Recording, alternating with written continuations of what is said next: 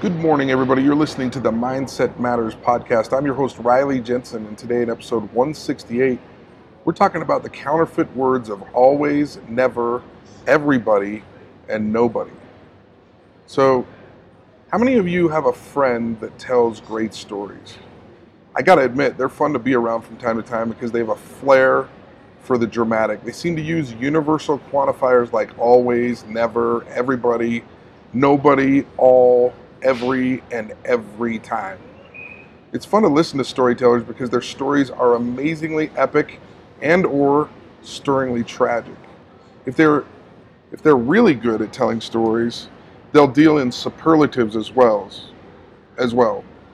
Superlatives are words like best, richest, bravest, most intelligent, dumbest, gloomiest, and wildest. And these sorts of words are always included in their stories.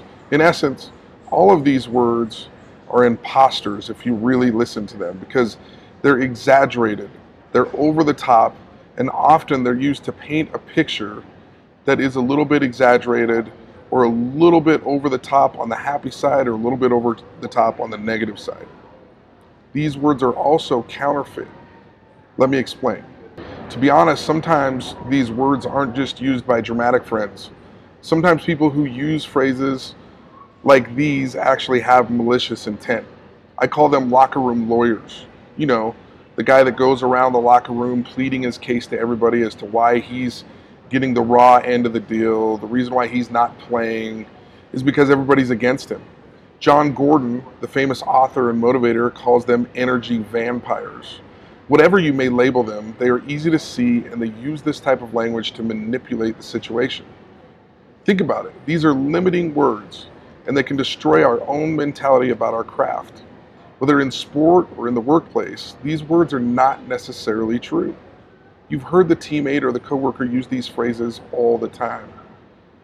That always happens to me. There's lots of fish in the sea, but I seem to never be able to catch the ones that are good for me. Nobody understands me. Everyone is against me. Why does nobody ever listen to my side of the story? These types of phrases and words can be devastating internally if we aren't careful. These types of phrases can lead to feelings of resentment, discontent, and fear. These words are also used to engage us in the drama triangle. They create a victim mentality. If you are using these words on the regular, consider a few processes that may help you to avoid these word traps. Number one, awareness. It's important to notice yourself saying these type of things catch yourself using these type of thoughts and these types of phrases. Typically, these phrases can appear when you are reacting to some sort of stimulus. Please remember that you have a choice in between the feelings you feel and the words you speak. The late Viktor Frankl has a beautiful quote concerning this moment. He says this He says, Between stimulus and response, there is a space, and in that space is our power to choose our response. In our response lies our growth and our freedom. Isn't that a beautiful, beautiful quote? I love that quote. Number two, fight these phrases with three questions. Where did I get that statement or that thought from? Is it even true? And how is it working for me? If any of these three questions is problematic, throw out the phrasing and throw out the wording immediately. Number three, Think about any exception to the rule. Many times we say phrases like, phrases like every time I get nervous, I mess up. And that's not necessarily true at all.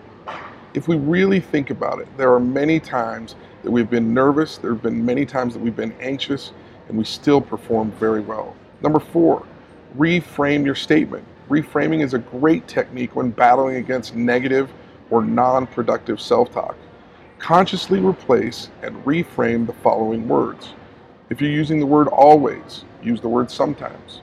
If you're using the word never, use the word rarely. If you're using the word every time, use the word frequently. If you use the word everybody, use the phrase many people. And if you use the word nobody, say some people, or the word all, say many. When we soften the extreme stance of the words above, and the words that I'm talking about, we open ourselves to possibilities that weren't there before.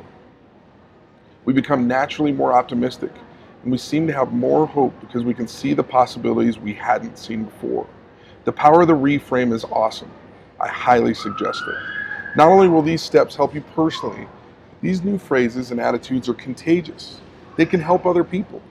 Imagine the possibilities if we avoided these types of words on a daily basis. There would be hope, there would be confidence, happiness, and trust more, abundant, more abundantly in our lives. Just as importantly, we would have a positive and beneficial impact on those around us. That's all I have for today. I love the fact that you're part of our squad. I love your comments, your feedback, and your ratings on iTunes. Please take a moment to give me five stars. I'd really appreciate it if you did. And we share this podcast with someone who you think might like it or could use it. I'd love that as well. You have any questions about this episode, feel free to email me at riley at rileyjensenconsulting.com or you can reach out to me via Twitter at Riley Jensen if, you, if you'd like. And we have a new website.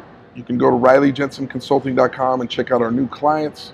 The list is growing every month. Come and be part of our squad. We can make a difference. I assure you of that. I'll see you next time when we're just a little bit better and a little bit wiser.